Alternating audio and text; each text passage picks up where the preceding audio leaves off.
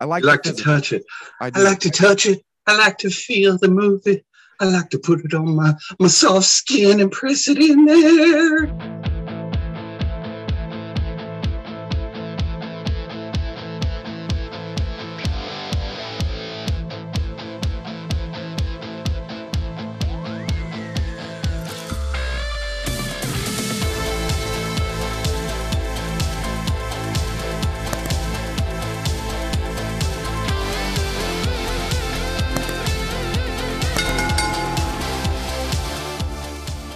Hey, everybody, welcome back yet again to another episode of Sideways in Time. I am your co host, Lucha Chris. Over here is my buddy, Patriot Pat. What's going on, Pat? Hey everybody, how you doing? I'm doing well. How you doing, Chris? I'm doing good. Uh, we, we this could easily have been a uh, two to three hour pod. As long as that damn fucking full gear pay per view was, we could literally talk the entire way through it. Um, so we're gonna do a, Mount Rushmore of worst gimmicks in pro wrestling. We're gonna do some general bullshitting about whatever we would like. Obviously, we're gonna go over some full gear results and our prediction. Uh, who did what in the predictions for full gear? Um, and we're also gonna uh, open up or uh, in the show with a new segment we were we're calling Sideways in Time Theater, Yeah, where we've yeah, got we're getting sophisticated and shit. yeah, and we're gonna uh, it's gonna be a little skit that we're gonna do, and it, I honestly I'm kind of stoked for it. So hopefully we we enjoy it while we do it because I want to do more of these. Um, and then yeah, we'll just uh kind of kind of bullshit around outside of that. Um, it was super nice yesterday. Uh, it was It like was seven- gorgeous. 72 degrees yesterday. Now it's back down to like 40. So we're doing great. Welcome to Missouri. Yeah, right. Uh yeah, I'm kind of stoked uh outside of wrestling news because I get a chance to see the new Ghostbusters before anybody else. Um, which I'm kind of Uh, excited about. One of the perks of working at the theater, right? Yep. And Yeah. and that's the even the funnier part is I don't technically I, I technically get paid by the theater, but I don't actually work at the theater. Uh but but yeah, nonetheless, I don't know if I'm gonna do it tonight or not because usually the the staff stays over till like after midnight and watches whatever comes out the night the night after. But I'm a little uh uh I'm a youngin, but I'm a little too old to be watching movies in the theater until 2 a.m. I'll be that guy snoring in the in the theater. So I don't think I'm going to do that, but I'm super excited for that movie. I'm trying not to over anticipate anything just in case it's awful, which is always a possibility these days.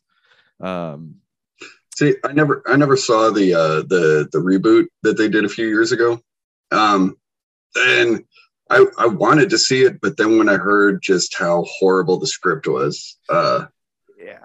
you know, I, I- and I got nothing against the all female cast. I mean, you know, it, Yeah. it's not that. I mean, you know, it's not this misogynistic "Arr, Ghostbusters for men. It was just the way the script was done. I heard was horrible, and you know, you can only act your way out of dog shit so much. Yeah. I mean, it, it had its moments where there was some funny parts, but you have really funny actors, actresses playing these parts. So, of course, like, you know, Melissa McCarthy is hilarious. Mhm. And then the, the yeah, blonde- Kristen Wiig and uh, The Leslie. Uh, what's her name? They're all the Les- Yeah. yeah. they're all brilliant. the, the entire cast was great but yeah i mean they like you said you can only do so much they it had its moments but not enough to really make it memorable or likable unfortunately but uh i mean i own it of course because i own 1200 something dvds and blu-rays but uh You know, yeah. they have this thing um, called uh, Netflix and yeah i Amazon know and stuff. They have. i'm i'm i like the physical i like like to physical- touch it. I I like to touch it. I like to feel the movie. I like to put it on my, my soft skin and press it in there. yeah so anyway uh we're gonna go ahead and jump into the first segment of the uh of the episode uh I oh by like the to way rub the cassettes on my taint. The pickles uh so episode 011 that's 11 for you uh non-smart marks out there i don't know why would you would be or wouldn't be a smart mark for not knowing what that number up there is that way Yeah, I uh don't know, but if you're listening to us, you might be a smart, Mark, but you're listening to a couple dumbasses. they were listening before you started moaning and talking about your taint. Uh, so Uh, we're gonna come back to a segment right now that we haven't done in a little while. Um, at least I don't think we have. I don't. It feels like we've. It's been a few weeks. Yeah, I think so. Um, we're gonna do an, another Mount Rushmore today. Um, we're both being really bad about actually getting polls out there. I need we need to be on top of doing that after every show so that but but we don't honestly the last few weeks and it's been kind of nice. We don't know what we're doing on the show until the morning Yeah, of or the yeah. night before. So in all in all honesty, it's it doesn't bother me that much either. Yeah, 100% transparency. I texted Luch when I got to work yesterday. What's the format for tomorrow? And it wasn't like a panic. It was more like a, "Hey, dude, what are we doing?" Yeah, And he was like, it out. "Yeah." He was like, "How about A, B, and C?" And I was like, "Let's throw D in there." And he's like, "All right, throw me the D." And I'm we like, always got to throw the D in it. "Yeah." You just whip the D around. All right, so our Mount Rushmore today is going to be a, and I guess it was was it a Twitter suggestion? Yeah, I saw it. Uh, um, somebody suggested it, and then some. I I should have taken the names down, but somebody suggested what's the worst gimmicks, and then uh, uh, somebody goes, a of "Hey." Uh, they, they go, hey, how about uh, you know, how about this for a Mount Rushmore? Somebody else replied, so that's what we're doing. I'm gonna, I'm, I'm doing worst gimmicks that actually worked, um, because there's Okay. just so many bad gimmicks. Yeah. All right. No, I'm good with that. Actually, I'm. I'm. That's that's not a bad idea because there's a lot of bad gimmicks. No, there's horrible gimmicks. I mean, we could, we could spend more time talking about worse gimmicks than we could about full gear. I. I Uh. totally. I totally agree, and I think I have mine actually. So, do you want to? You want to start us off? Who do you got? Okay. Okay. Yeah. So these are my Mount Rushmore of worst gimmicks that actually worked. Um, oh yeah, and if you notice, I'm I'm not wearing the aviators if you're watching because my eyes are shitty. Um, and my aviators are only single vision, and I'm an old man and I got read shit. So That's all I've got left is my eyes at this point. okay, so number one, if it wasn't for the pandemic, this character would have crashed, I believe. Dexter Lumis. It's a hot. It's a hot take for me personally, but no, I, I get it. I there's a lot I, of people. I think the reason he got over so well is because there was nobody in the arena, so you could just put him somewhere and shine an orange light on him, and that started to get him over. And he started to like, I started looking forward to seeing him and stuff. Yeah. Um, so yeah, I think if it wasn't for the pandemic, I don't think he would have got over because by the time crowds came back, he was already over with Yeah. the TV audience.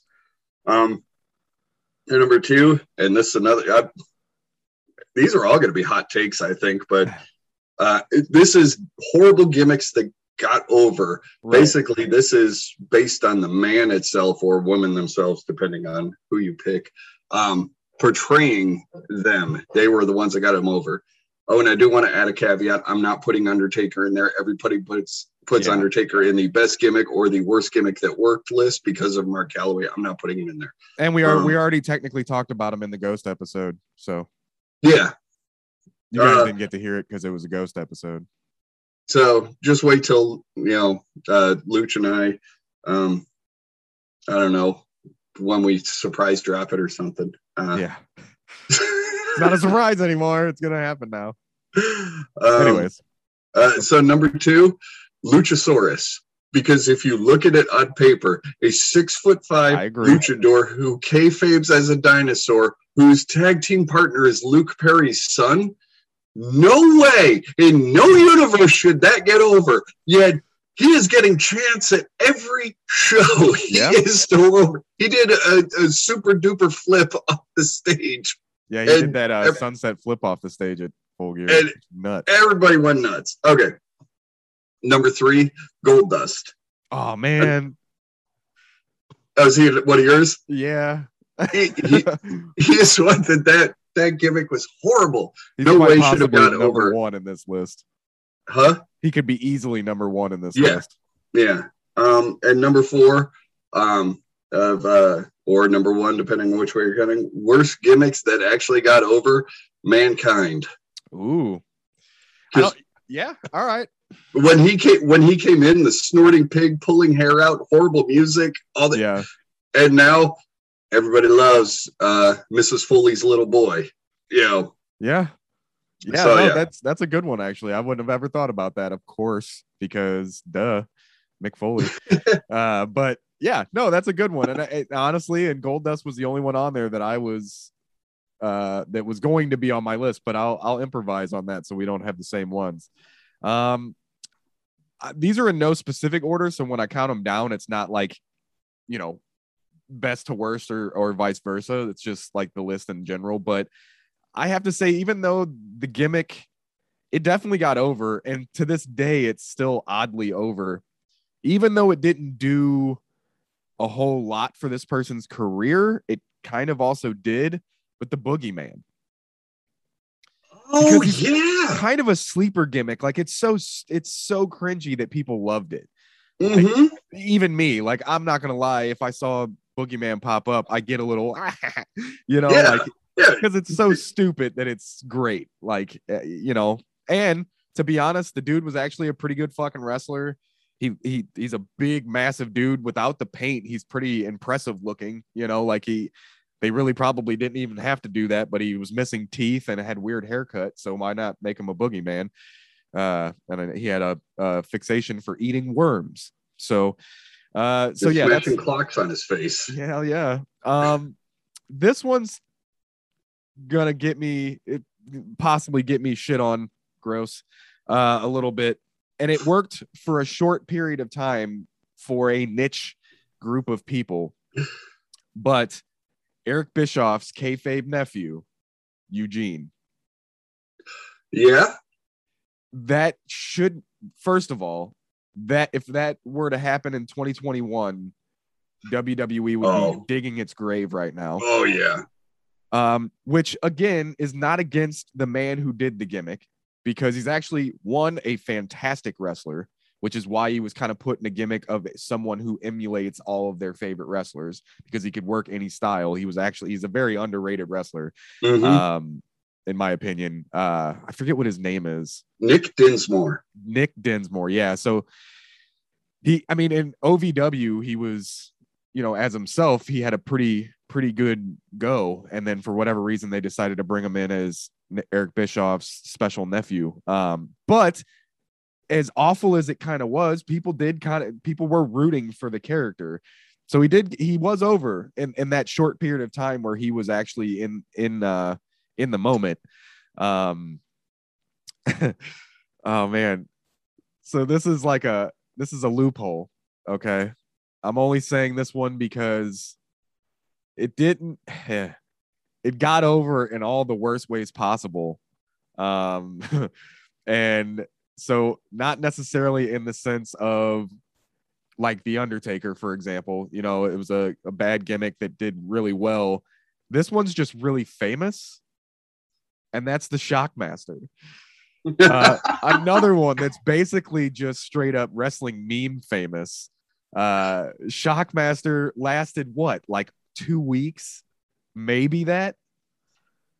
I uh I saw because I actually saw a clip where they did the debut of the Shockmaster, and then they also showed him like two weeks later, and he was this bumbling buffoon, and I felt I felt so bad for.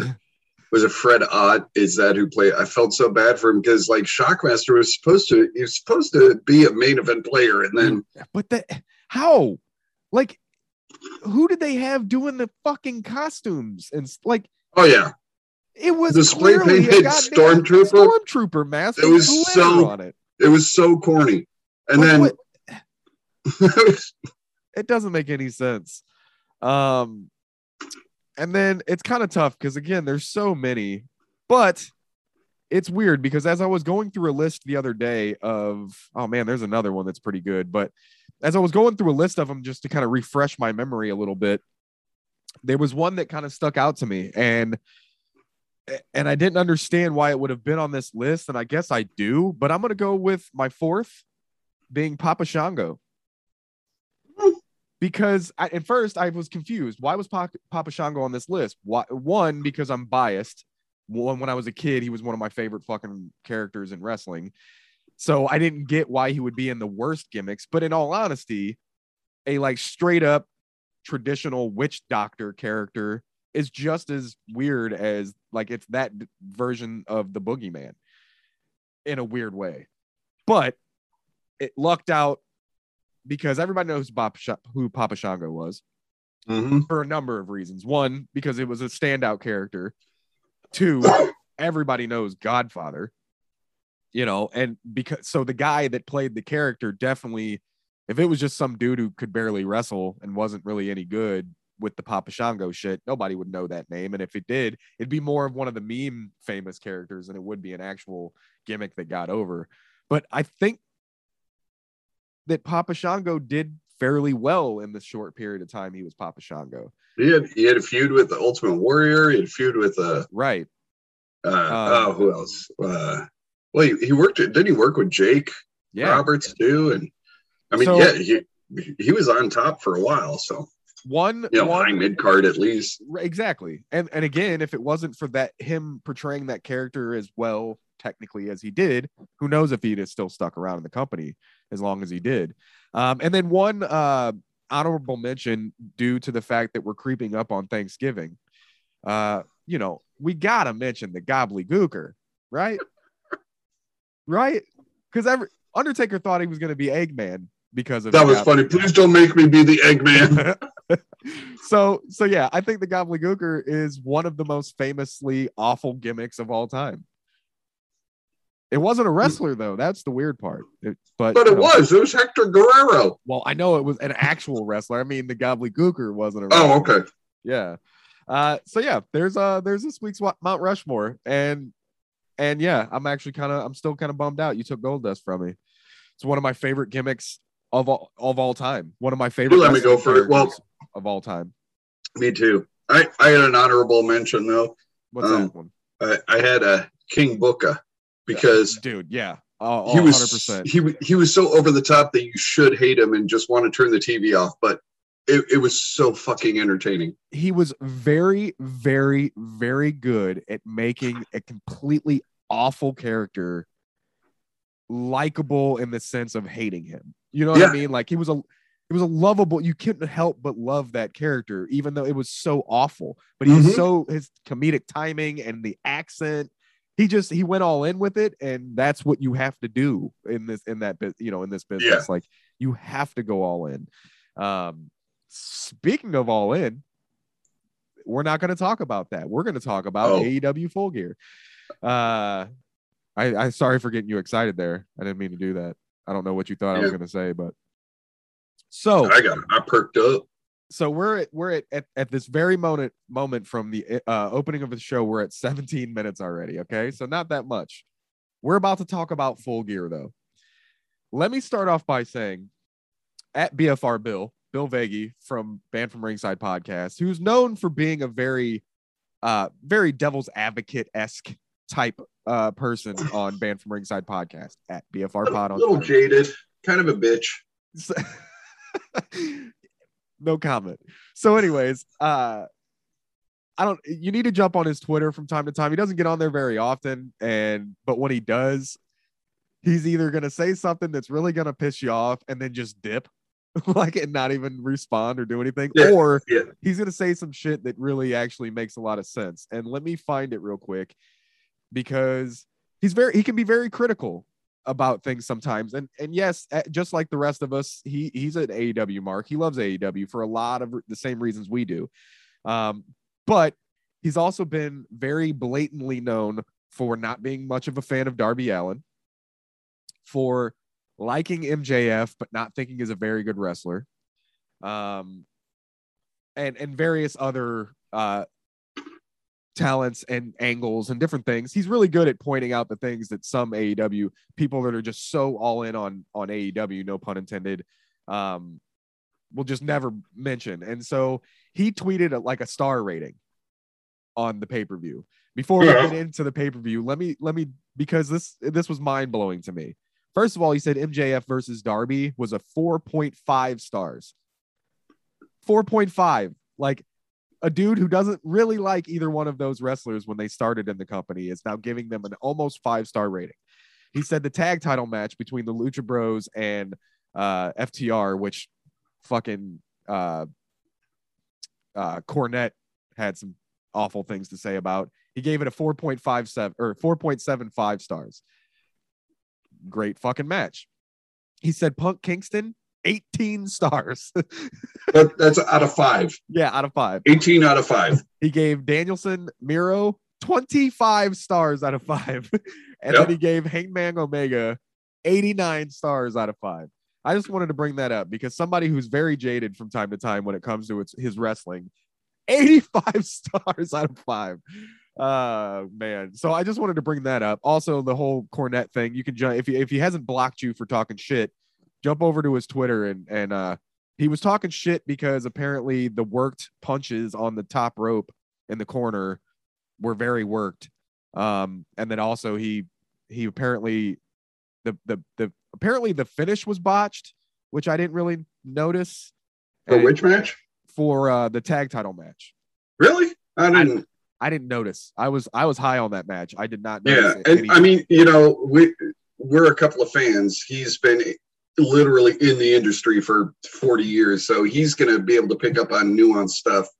I get Yeah, it. Not. I get it. And and again, I'll shit all over Cornette all the time. And in saying all of that, I think he's probably one of the best minds in the business to an extent, Mhm. and he's probably got more knowledge than almost anybody in the business to an extent. But just shut the fuck up. Anyway, so AEW Full Gear was this past weekend, and I didn't get to watch it right away on Saturday, so I had to completely ignore all of my social medias for almost two days because I didn't get the chance to watch it till the next night. Um, which Patrick, thank you for the hookup. Um, I, what's what's crazy is it was a six hour event, and you- even after you had already watched it, and I was watching your recap or whatever you want to call it, I couldn't fast forward it, so I had to watch all of the packages at the beginning, all of the buy-in, and then sit through the entire pay per view, which was fine. I mean, the, the buy the buy-in was good. The It, wa- buy-in it really solid. was. No, I was impressed. I was actually kind of happy about that. I will say, by the end of this fucking pay per view, I was exhausted. And during the Omega uh, uh, page match, I started kind of fading a little bit. And it wasn't because of the quality of the match. I was just exhausted from a long ass day. So let's jump into it because, again, we could talk about it for hours. Um, first of all, I wanted to mention that they had a completely new set for the pay per view, Mhm. which normally they don't, they haven't done that very often. And that was nice. I love having new sets um, or a different custom set to pay per views. I think that's a fucking great. I also think they should do it for Rampage, but that's nitpicking. Um, Dante Martin is a fucking star. Uh, when it came to that first segment at the buy-in, just his back and forth. Um, he the kid's real young, and I would expect in the next five or six years, he's one of those pillars that everybody talks about. Um, yeah, so I I forgot that we had done predictions for the buy-in, but only the one match. Yeah, Um, I didn't know about the Dante Martin match. In fact, excuse me, I'm eating peanut butter pretzels from Costco. They're delicious, and they're They only are. 767 a giant tub. Anyway, Jesus Um, Christ. They're not a sponsor, by the way. But it'd be cooler if they were. they would. Um, Get your 75 pound jar of pickles for only $16.99. uh, excuse me. Um, yeah, I, I uh, by the time I turned it on, it was uh, during the uh, Thunder Rosa, now the Rose, the the tag team match. Yeah. Um, so yeah, I didn't even know about Dante Martin until I was scrolling Twitter, and I was like, "Oh shit, I missed that." It was really good. Who do you who do you take on? Man, I didn't write it down. Okay, Oh, wait, hang on. Let me. Uh, I'm on the fucking results right here. Uh, was it was it Jeff? Oh, they don't have the. Was it wait a minute. was it Dave? Dave Was it was it don't they have- Conrad? Thompson? Horatio? Okay, so they don't have that one listed on here for some reason. They have the uh Shida Thunder Hayter Rose uh match. So yeah, I don't remember exactly, and I feel like a Was it Bray Wyatt? yes, it was. He returned to face uh Dante Martin. Um so uh the winners did did I get the point on the uh Shida Thunder Rosa match Uh, on predictions? I think we all got the point on that. I don't have I don't I don't have the uh, sheet with me. Wow. Here, I let me could go grab it. No, no, no. You're good. I'll, I'll pull it up from the text message. Um, let's see. Oh, actually, I didn't get the the. Yeah, we didn't send you the results. That's all right. That's I'll all go grab it. I'm I'm going to grab it. He's going to grab it. Everybody. So, um, yeah, that being said, he's gonna get that so we can see the results of who won that prediction or who didn't. Um, but yeah, the uh, the buy-in was actually pretty cool. It was definitely better than what most places do, um, in my opinion, just based on the fact that it was it felt like a part of the show. It didn't feel like just a couple of matches that were just thrown in, even though they kind of were, at least as far as the Dante Martin match is concerned.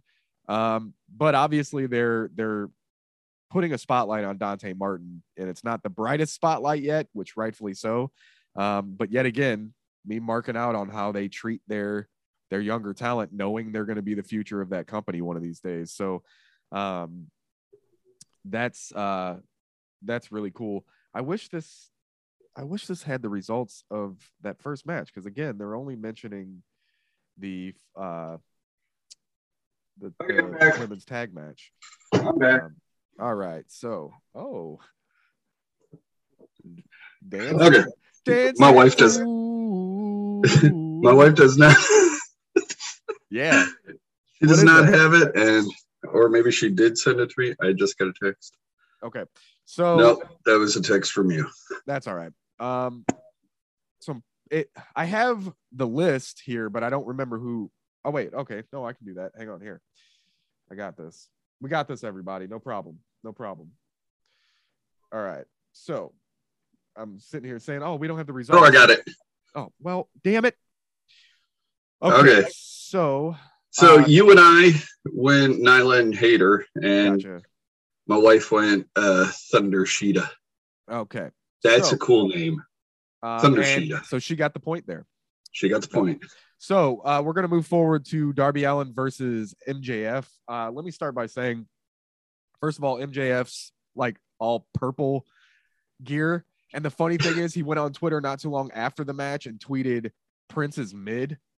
And Mhm. so, first of all, fuck MJF for so many reasons, and don't ever talk about the King Prince like this. Uh, but then, uh, but it was also just it was great. Um, uh, Darby's opening videos are always fucking super cool, like with the car on fire and the whole thing. Yeah. that was awesome. I don't know. I thought it was a little. uh Maybe maybe it's an age thing. I was like, eh, this a little too uh I love fucking it. extra I emo. love it. The quality was great, but I'm just like, I don't know. I love his little cartoon in the beginning, Yeah, but I don't. Anyway, his makeup though, holy shit! cool AEW glam, they yeah, kill it yeah. on his super cool. makeup. Yeah, yeah, I agree. Um, what I wasn't expecting with this match is I figured it'd be good. I didn't think so. We were talking about which ones we thought would be the sleeper matches of the night. This match is fucking up there. This match Mhm. was way better than it had any reason being. Um, they had like that luchador chain wrestling thing going on towards the, the the that first half of it where they just went for like what felt like five minutes back and forth like I I was like, holy shit, I wasn't expecting this from either one of them. Uh Darby doing that suicide dive that he does, that he's just like a torpedo and literally looks like he's gonna hurt th- both of them every time. Um that that that chain wrestling, and then they brought the chain wrestling back towards the end of the match, which was even more intense because they had already gone so long and beat the shit out of each other. It was a fantastic match. Um and and then the ending was exactly what it needed to be. The finish was great, you know, with the with MJF getting the ring out, uh, and and and taking uh taking Darby out with the ring, and then getting And winning with a headlock takeover. yeah, exactly what he said he was going to do. Like they, this whole match was done fantastically. Like it, it was such a good match. Um, and then yeah, so we let's see where we at on that. Where's it at? So where's the oh Darby? So Casey took Darby Allin, and you and I took MJF. So Mhm. So so right now we're all three tied. yeah so yeah anyways that that match was a hell of an opening match like who'd have thought and like honestly like i love both of those guys but i was not expecting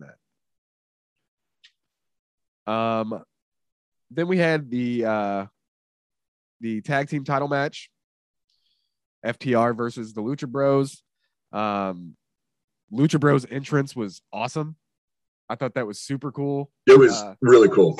yeah, it, they're again. So FTR, I think everybody knows they're one of the greatest tag teams currently there is in the business. Period. Uh, and Lucha Bros. I mean, not only are they fantastic, but like I tweeted out uh, during it, fucking Rey Fenix is not from this planet. Rey Fenix is a fucking wrestling god. This man does shit I've never uh, like I can't even I can't even explain. The, the one thing I remember from when he got punched and, or whatever and knocked down and just popped up with a super kick, I'm like, where, where the fuck did that come from? I, It's so cool. it, it was like it literally like a second, a second and a half that he hit the mat, came up with a super kick. I would need about 35 seconds to stand up, stretch out. you know? Yeah. Um and that was one of the things I tweeted out too, like even regarding the first match. So the first match felt like fucking pro wrestling.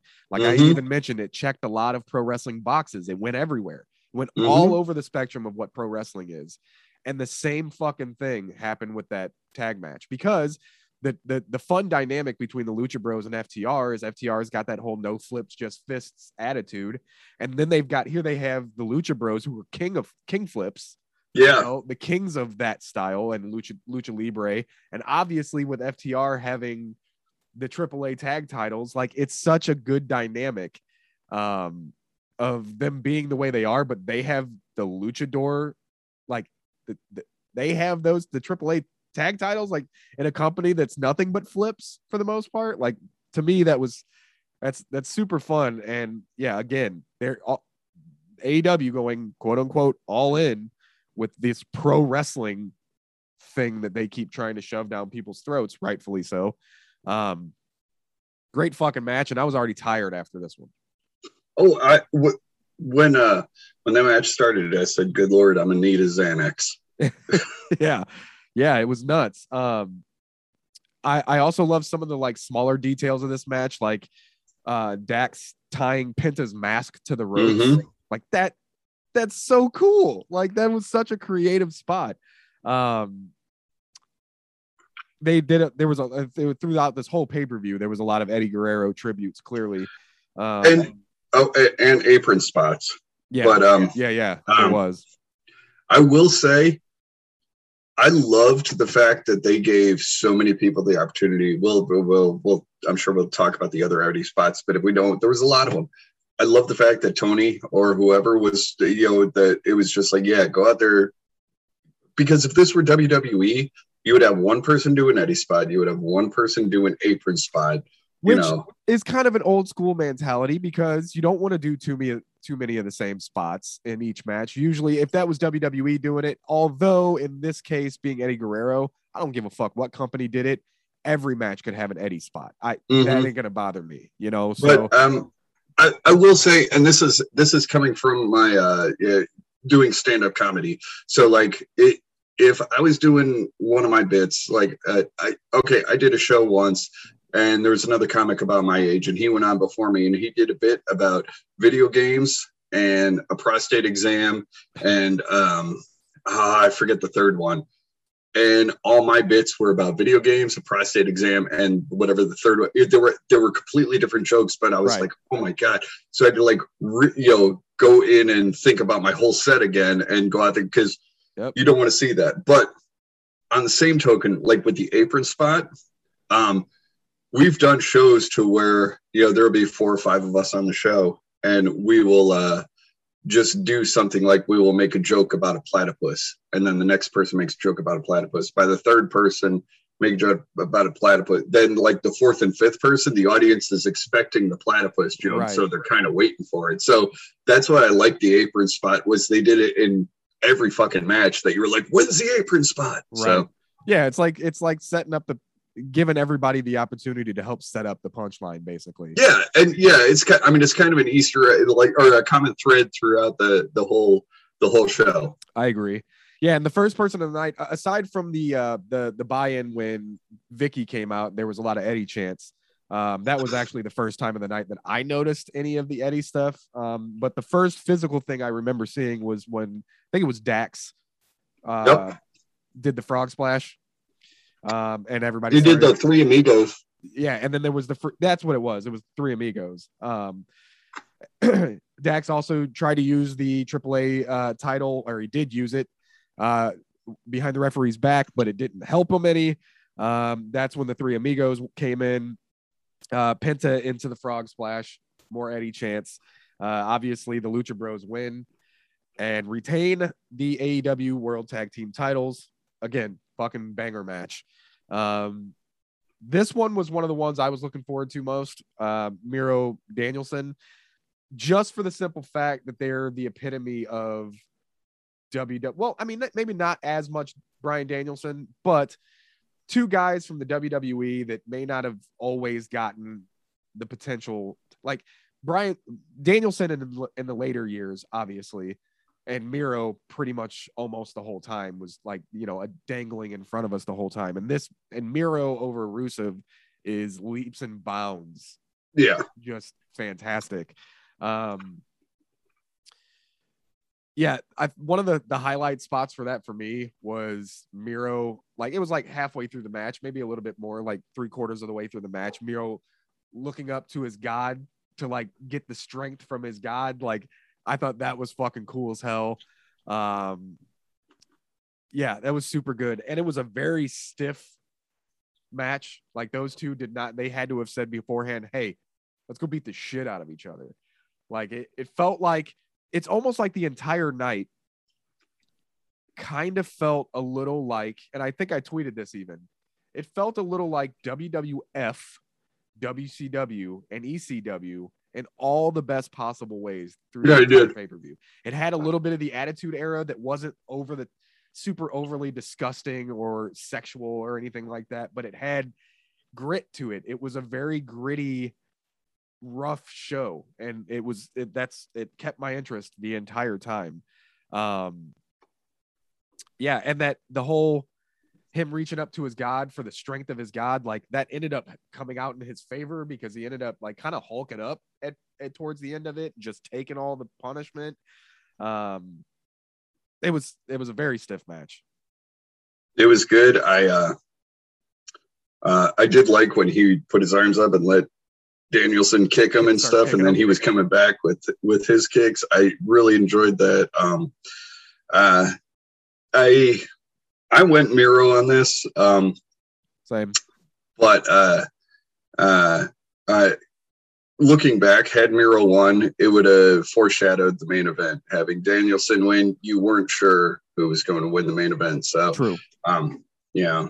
Uh, Well, and that goes back into our discussion from last week where I had mentioned that taking losses in AEW, although in the rankings, but this one wasn't for the rankings technically, but I feel like I'm glad it happened the way it did, even though I took the wrong predi- prediction on it, because I have a feeling again, Miro losing is just going to make his character more powerful and more Mhm. vengeful me too. and it's gonna, Yeah. it's gonna he's gonna enrage him because he can't lose. He can't fucking lose. He's Miro. He's God's favorite champion, you know, or whatever the case may be. Like, I feel like him taking the loss is actually better for him than winning that match.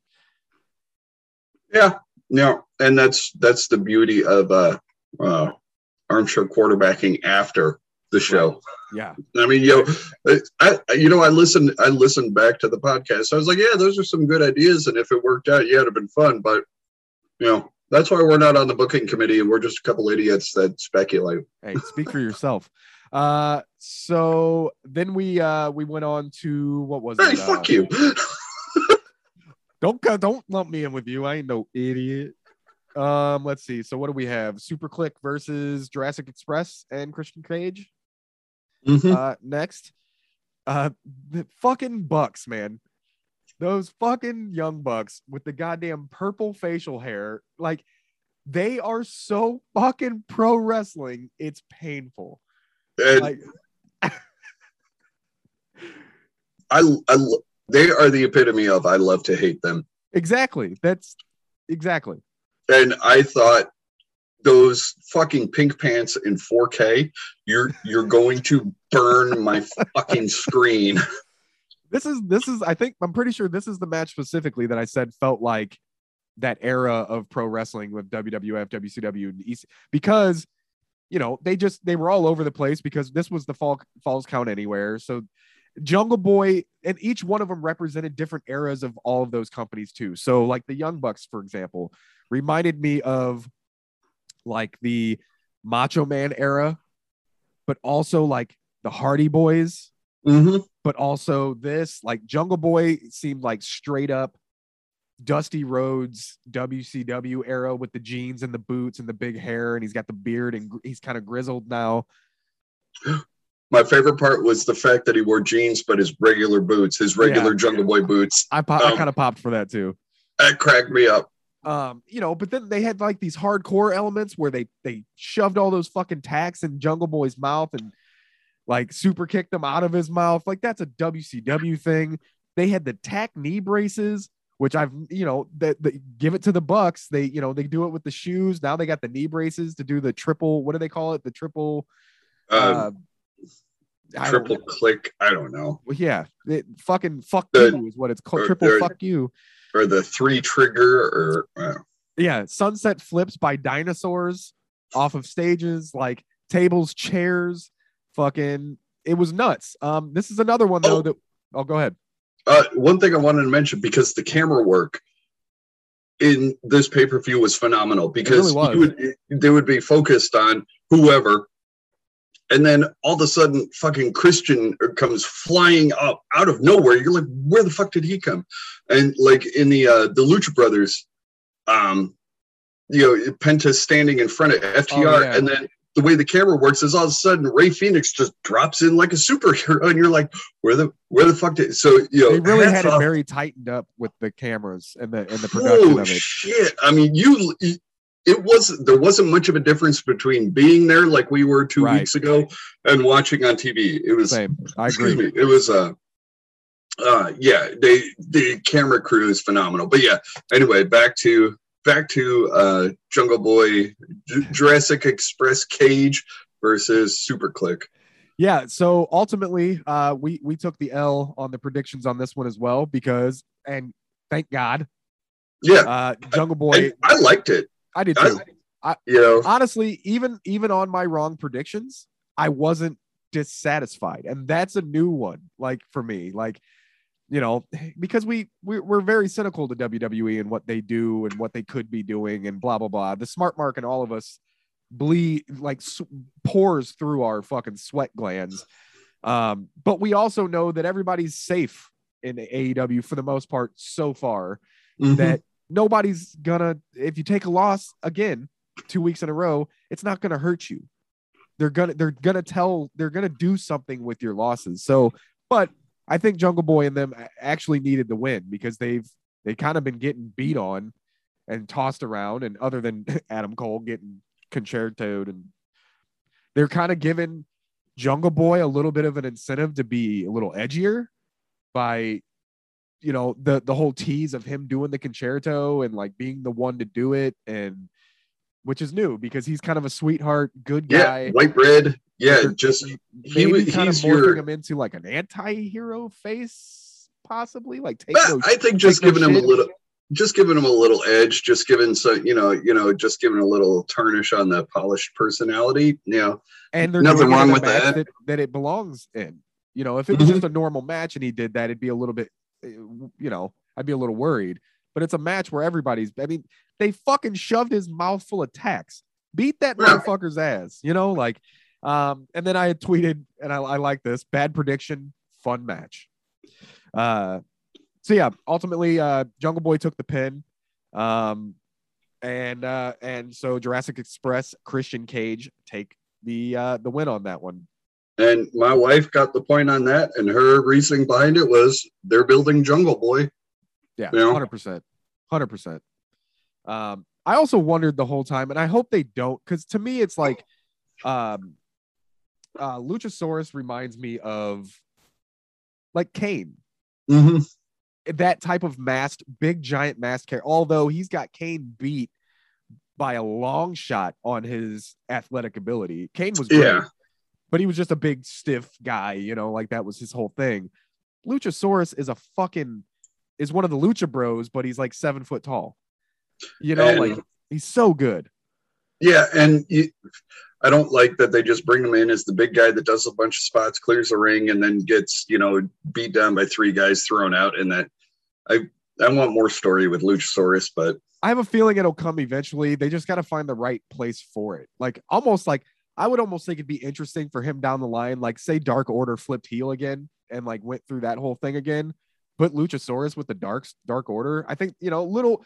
There's something you could switch up, and it could be interesting. That's not necessarily the best idea in the world, but um, but yeah. So he, but he's always fun. Obviously, he sells T-shirts. Like he's a great character. People shit on him in the beginning, but now can't help but love him. Like that's when you know you're getting over, bud. Uh, then we had the uh, the uh, Cody match, which I don't have that one. Cody PAC versus Black and Andrade. This one was interesting. I felt like this was going to be the sleeper, and it was a good match. Um, but I think it was a good middle of the road match. And pretty much my big takeaway again was like, I don't. People fucking hate Cody Rhodes, and either it's because they they don't want face Cody Rhodes as like myself, or they just really see something that they can't stand in the guy. I I I understand because in the beginning I was that way, but I think Cody Rhodes is fucking great. Honestly, like I think he really whether he's face or he's heel, he serves a legitimate purpose. I think, and I don't know. I, I like Cody Rhodes. What do you think of the match? Um, match was it, was it was good, but outside of the, uh, I think it's the next one, or outside of uh, the street fight, um, this was. I mean, I would I would probably give it four stars, which on a on a normal show uh, is great, but I think Right. every other every other match outside of the street fight was above four stars.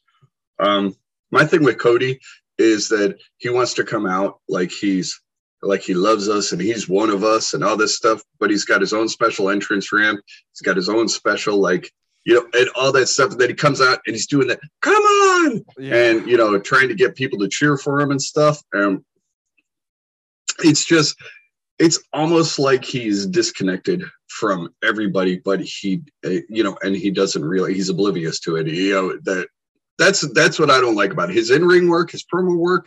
I heard him on Busted Open, and he's very entertaining. But it's that fucking entrance yeah. pisses me off because it's like I'm better than to come out of either of these tubes. Well, and you know what? This is what I always hope happens with Cody because of all of those exact things that you just mentioned. Remember when Bayley flipped heel and it was kind of awkward because we all wanted it to happen, but she, I don't know if she was ready yet or knew exactly what she needed to do. Yeah, she needed to. Yeah, but she didn't know how to fill those shoes. Right. So, but then when it started to work and she started to get over, and is when she was doing the, I don't understand why you don't like me. hmm So she was being kind of bratty and shit, and but she was playing like she was still a role model, but she knew she was a heel, so she was using that, you know, to get that over. I think if Cody were to, I don't understand why you guys don't like me, but he's doing all these things where he's he's bigger and better than all of us with his entrance and all the flames, and he's my dad was Dusty, and you know he could be playing on this spoiled, the spoiled brat of pro wrestling. I have my own wrestling company. I'm better than everybody but also being like, but I don't understand why you don't like me. Look what I'm doing for you. Like he could be playing those two dynamics and making himself a very obnoxious heel that would make us love him because we know why he's doing it. You know what I mean? Yeah, Because I then there can see- I mean- his his over the top shit. I I think doing the ultra white bread stuff, but having the cocky entrance and the and stuff, I think that hurts him. I think if he if he did go more heelish, because he said eh, he said he'll never go heel. He was like, well, you know, I'll get booed in this city, but I'll get cheered in this city, and So he's gonna try to do the the John Cena effect. I, I think so. Um, and the other thing, I mean, I don't know, but he, you know, he he tries to portray himself as like bigger than Triple H and bigger than Right. Cena and bigger than these people, and it's like, I don't, I don't see it. I mean, I, he's great. He did, you know, yeah. he went to the Indies and just blew up the Indies and stuff after he got released, and he showed WWE what they had. But I don't see him up there with those legends. Um, Not yet, anyway. Not yet. No, you know, we've got no. time, especially with his own company. You know, Mhm. there's there's ways of him to be able to work his way. And why wouldn't he? Why wouldn't he reset his legacy with his own company down the road? He's got so much time. You know what I mean? So, and, and like I said, I understand people's dislike for Cody Rhodes because there's still a part of me that is annoyed by him, but there's also an even like an even bigger part of me that actually is I don't know. I can't help but like him. I don't know what it is, but uh, ultimately, we took the L on this prediction as well. Uh, I I picked Malachi Black and Andrade, but we we got the the face win yet again. Yeah, Uh, there- there's a little rift between both teams off and on throughout the match, which which was fun. The blind tags on Cody and PAC was was Which- great. probably just setting up two new feuds. You know what? Like uh, Malachi versus Andrade. You telling me that wouldn't be fucking amazing? We've had it in NXT. Yeah, That shit was Yeah, we- amazing. we had it, and I mean, it, it, imagine not having even the NXT chains on you. What those two can do, right? And then Yeah. and then PAC Cody. Eh, like I said, I don't eh, like I eh, don't like Cody's character, but in ring, oh fuck, he's good. And then fucking the bastard. Oh, yeah, he's amazing. and that was one of my points on Twitter because I had tweeted out, you know, that I didn't understand all the hate on Cody. Um, but I said, well, you know, is he the weakest link of all the three, the four guys in that match? Cody? Oh, sure. You know, actually, by a long shot, he's the weakest link. But that's because all four of those, you know, the other three guys in that ring are wrestling gods, like in a sense. You know, they're just that fucking good no matter what. So, but yeah, great match either way. It was still fun, and I think it was in the right place because people were able to kind of calm down just a little bit, take take a seat. You know, they were still kind of hyped up. Um, you know, they, there's a lot of great. Yeah, there you had a little dip, but you went from like a ten to like an eight, as opposed to like a, a seven to a right. two. You know, Um, the the Ty Conti, um, Britt Baker title match was really good. this this match is my. This had no good, no reason to be as good as it was. it was fantastic. Uh, yeah, yeah, I mean, I would put it up there with Darby and MJF onto the the quality of the. Yeah, this is way better than it than it had any fucking right to be. And, and it was a slow start too so it took me a second i was like ah this is this is i don't know how i feel about this but in pro wrestling fashion classic pro wrestling it built to that ending. And both of them are fucking fantastic. One of my biggest takeaways did you ever play horizon zero dawn? No, so it's that game with the it's like a weird tech future. Yeah, uh, it's like the it's like technical. Vikings, right? kind of yeah. So you're like destroying these mechanical dinosaurs and all this shit she came out and i don't know if it was on purpose but Ty Conti's gear was almost directly inspired by that game it had to be I um, wouldn't be surprised because there's looked so many awesome. there's so many nerds in there and stuff. Oh, but yeah. yeah, her face paint again. AW AEW Glam did did it. My wife turned me onto them on Instagram. If you want to see like good shots of their face paint, yeah in fact, she she turned me on to that so much that it's, at some point during the uh, fucking pay per view, I was like, "Oh my god, they put a they put winged eyeliner on Aubrey Edwards." And and Casey turned to me and she said, "They what?" And I went, "Oh fuck, you got me noticing that shit now."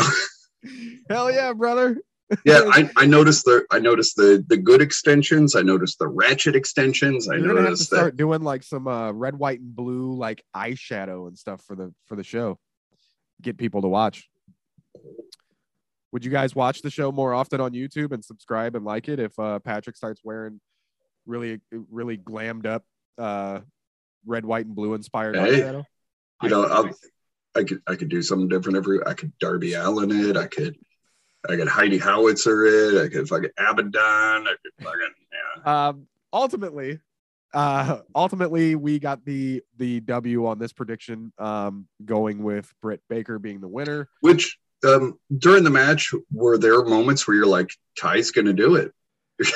yes but at the same time i also knew no like I, I knew it too. that's why i loved it like Yeah, but yeah, there were moments where it's like, holy shit, she's gonna win. You know, Yeah, they're is, gonna pull the trigger on this. again checking all of the pro wrestling boxes with this pay per view. Mhm. Um, so yeah, uh, to retain, Britt Baker takes the AEW Women's Championship home with her. No, no, no, uh, no negative loss on Ty Conti though, because all that did was Oh. put her in a huge spot. Um, She is, she is, she was good in NXT. She's great. God, she has improved so fucking much. in Oh, just in less than two years. Mhm. Yeah. Um, the crowd was not sleepy at all this entire fucking pay per view. Um, that being said, they woke the fuck up even more during the Eddie Kingston uh, CM Punk match. Uh, this match was as good, every bit as good as I as I expected it to be. And let me let me let me just say this, um, because I'm gonna start wrapping up just a little bit quicker. Uh, but I wanted to say it's hundred percent clear that the crowd, who the crowd was behind, and I know we had that discussion last week.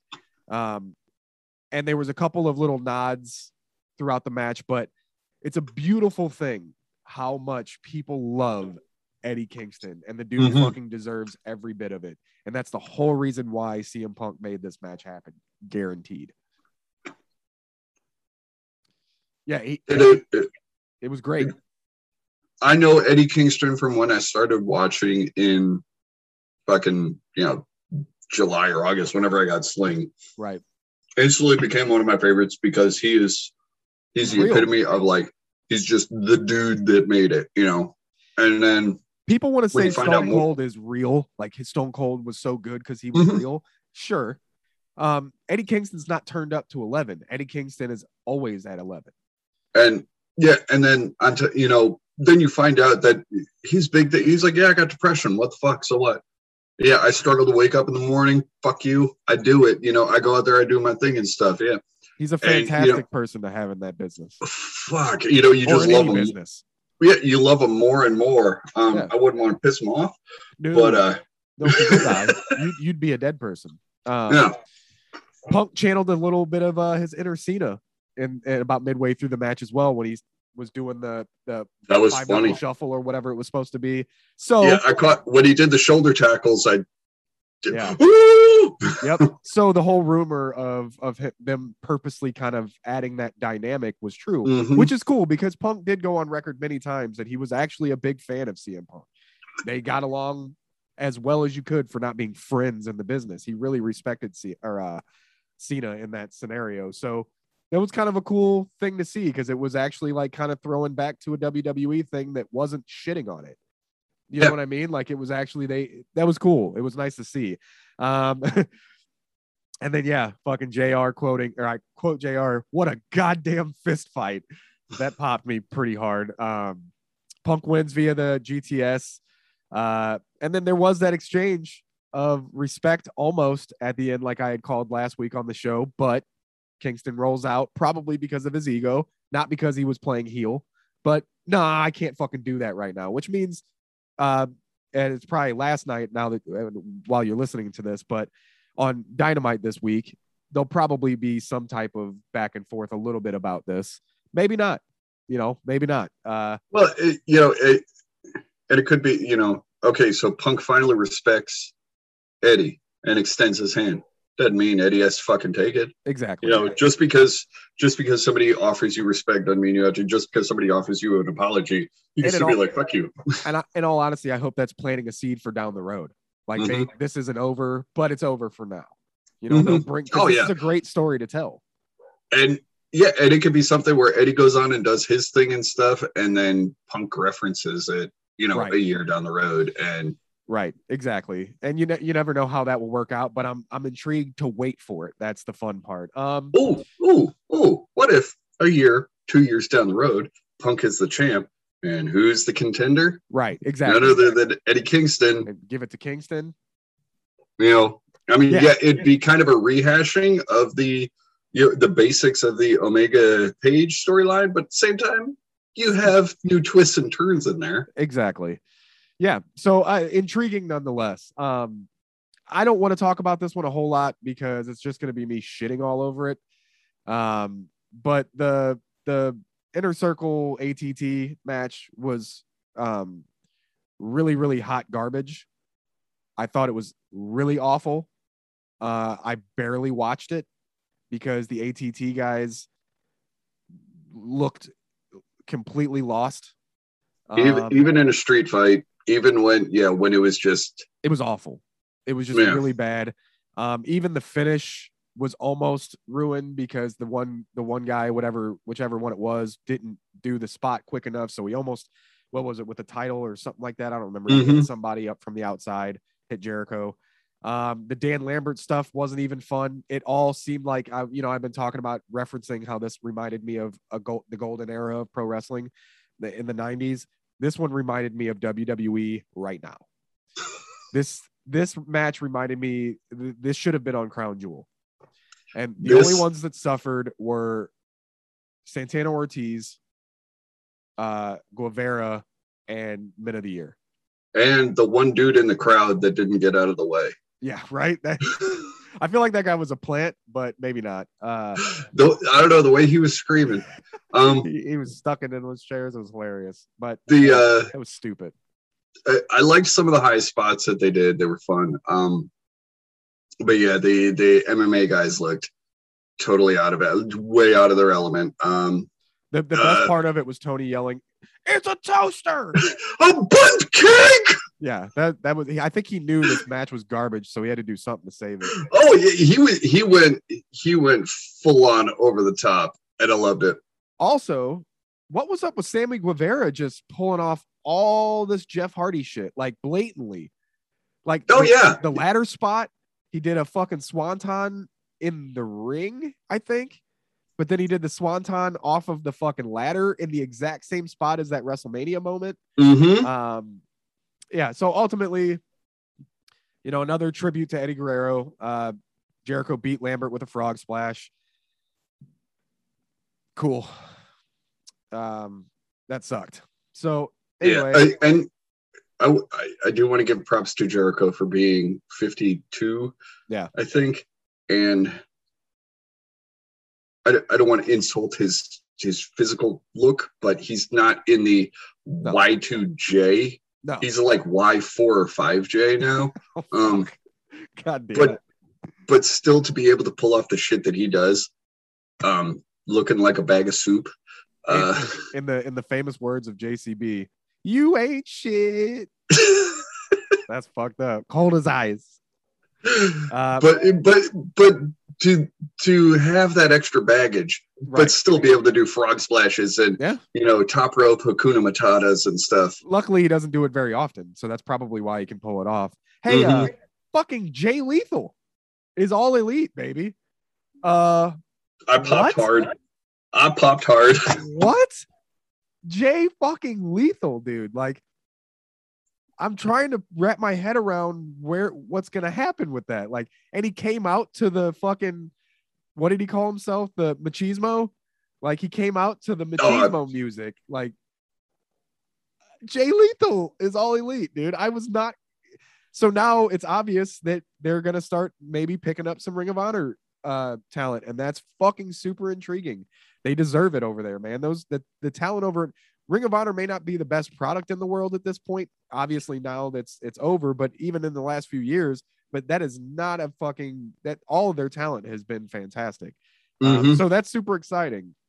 Um, and then main event time. We're at an hour already. Um, this this is proof of long term storytelling paying off and getting unknown, relatively unknown talent over to the point of the roof blew the fuck off of this place when Adam Page won that title.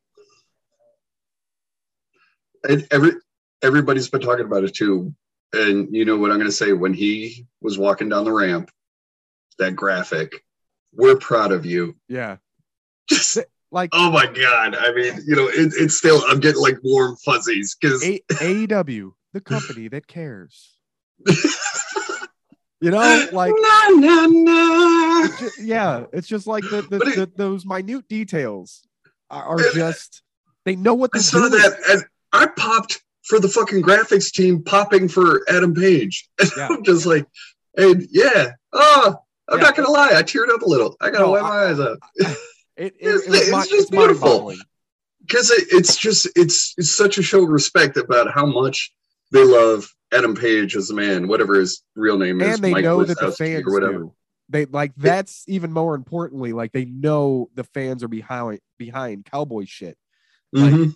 Even I am, and I wasn't hundred percent convinced in the beginning. I like Adam Page in the beginning. I thought he was an intriguing character, but because of the story they've been telling, I'm fucking invested in that dude now. And that's Exactly. the golden part of this business. and that's that's how it works is you tell you have intriguing characters and you tell intriguing stories and Yeah. you have them be coherent Yeah.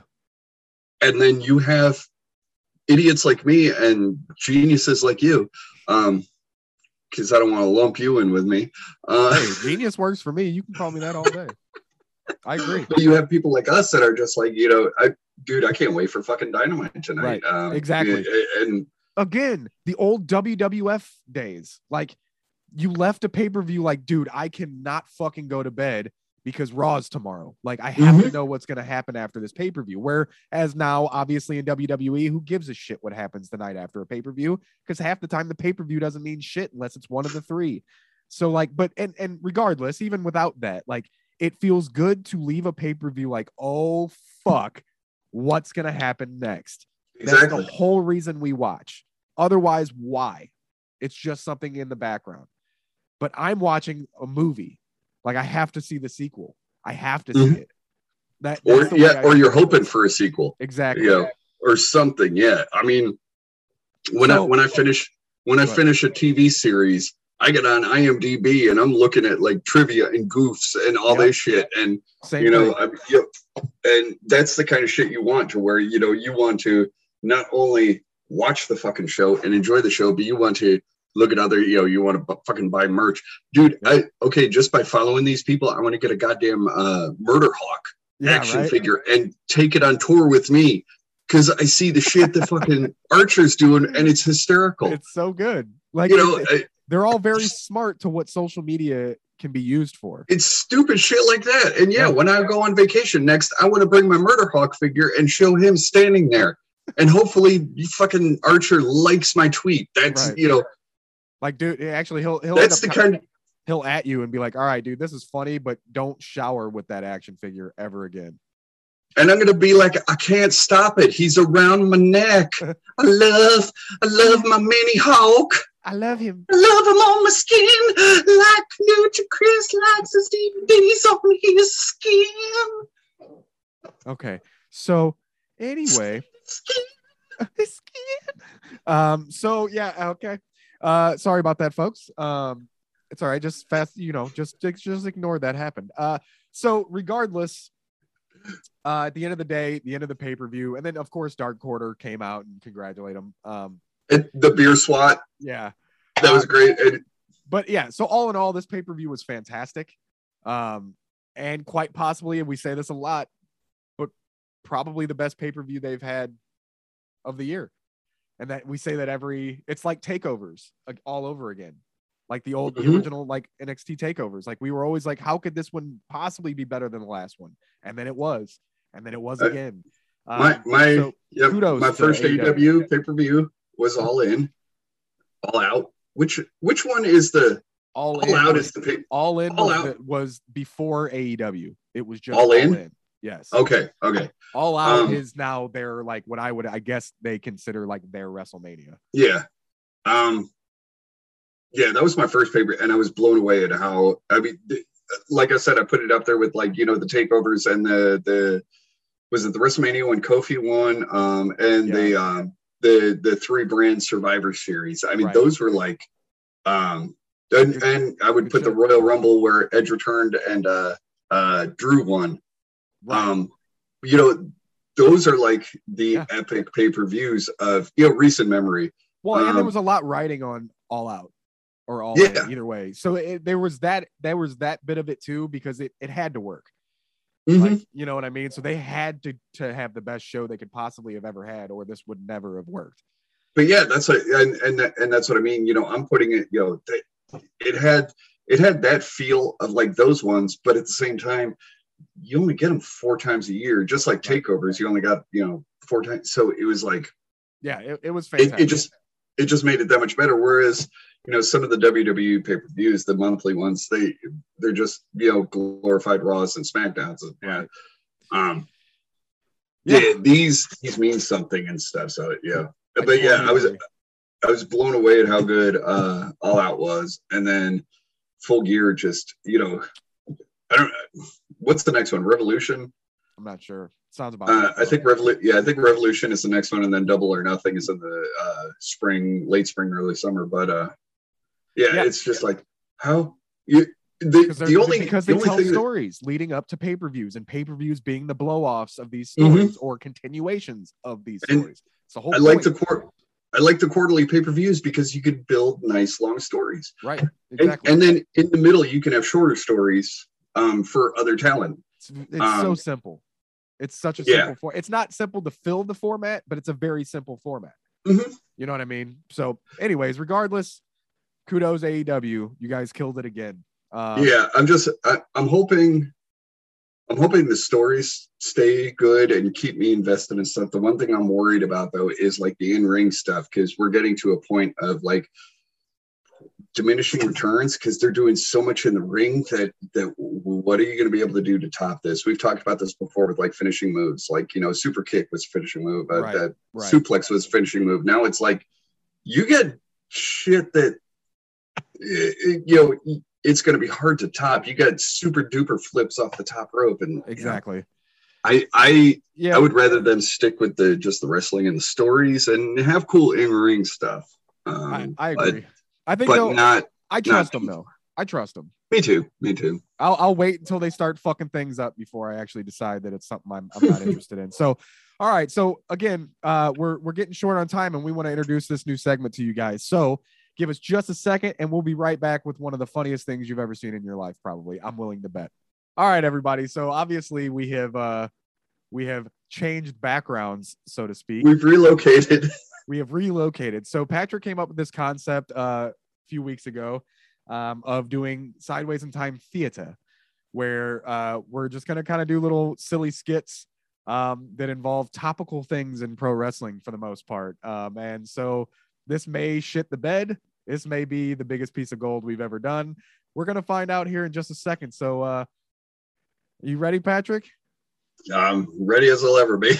So let's set the scene here. Uh, okay. Go ahead.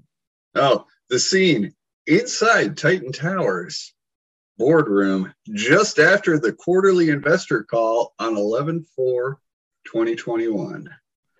The two players are Vince McMahon and some unnamed lackey. We'll call him Lackey Chris. Ha! All right. So, And, yes. and you get to see our acting abilities. Oh, they're going to All be right. so good. All right. So, and scene. Oh, that was a great conference call. Yes, sir, it was. Now we need to make some roster cuts. Roster cuts. Yeah, trim the budget. But we just made 250 million. Trim it. Uh, this close to the holidays? Trim it, damn it. Okay. All right. All right. Start with uh, what's her name from NXT, uh, Zayda Ramier I, I mean, okay, but she's she's got a lot of potential. and Trey Baxter. Huh? I he's kind of fun to watch. Yeah, he's too small. And uh, Jessi Kamea Jessi Kamea. I mean, she's she's kind of doing the Robert Stone thing. and Oney Lorcan Oney, are you serious? and Harry Smith. The fuck? We just re-signed him. He hasn't even been back on TV yet. and Katrina Cortez. The lady luchador, she, she could bring in mass sale money for you know young girls like female Rey. No, good, go on. And put Gran Metalik and uh, Lince Dorado in there. So, do you hate luchas that aren't named Mysterio? And B-Fab. We we just called her up from Hit Row with Hit Row. Uh, Ember Moon, too. Did you smoke crack? And Frankie Monet. Oh dear God, she just moved here. we made those vignettes and they were trying to push her. Like, I mean, she's she's booked shit recently, but Eva Marie too. okay, again, we just brought her back. What was the point of even bringing her back in the first place? Nia Jax. Okay, releasing somebody while they're out with an injury this close to Christmas. Uh, uh, Jeet Rama. Holy hell, dude just moved here from India, not Indiana, India. How's he gonna How's he gonna pack up and go now? Scarlett. Okay, but her and Karrion are money. Oh yeah, yeah. Karrion too. Oh my god. What what if what if we what if we didn't bungle his debut with the Road Warrior Gladiator shit? And uh, uh, Mia Yim. Okay, you did smoke crack, and please, please don't say it. Please don't say it. And finally, Don't. Please don't. for now, Keith Lee. You you you fucking said it, son of a bitch. And scene. yeah, yeah. I I think it's fun. Look how big you've gotten. It's Vince's big ass head. And So yeah, that is not a knock on any of the talent that was released because they're No. all phenomenal talents. That Yeah. is a knock on the mismanagement of the their WWE. characters and their contracts. And oh, I'm back down to normal. these fuckers. So, anyways, hey, if you enjoyed that, uh, give us a little shout if you want us to tighten it up, do some different ones, whatever it may be. I think it's fun, especially considering we're uh, you know, we we're working on a little bit of a secret for down the road. A little bit of a bit. secret. We've got a lot of secrets. Uh, but yeah, so anyways, I thought that was fun. And it makes sense. It uh, you know, and Patrick is right. We probably should have done that a couple weeks ago while that was still super fresh. But from what I understand, there's another wave of them coming. So it's not like it's going to go away anytime soon. Yeah, yeah. Unfortunately, that might be a recurring skit. Dun, dun, dun. so, everybody, thank you for listening yet again to another episode of Sideways in Time. I want to give a shout out to Banned from Ringside Podcast at BFR Pod, at J- BFR JCB, at BFR Bill, at BFR Zach with an H. Uh, no uh, no JCB rant this week, but next week I'll make sure he he makes up for that. I'm sure he will before I'll have to. Um, for myself, Lucha Chris, for my guy over here, Patriot Pat. Pat, tell them what they need to do. Uh, they need to uh, tell dog to fuck off, and then they need to mark the fuck out. Oh, and uh, I forgot to mention, you know, like and subscribe our YouTube channel. Yeah. The only way this actual uh, little event we just did will make any sense. Mhm. Um, well, it will make sense in, in, in audio, but anyways, I'm trailing. So enjoy. Thank you for being here with us yet again for another week of Sideways in Time, and we will see you next week. Bye. fuck out. Goodbye. Oh wait. Oops, almost did it again.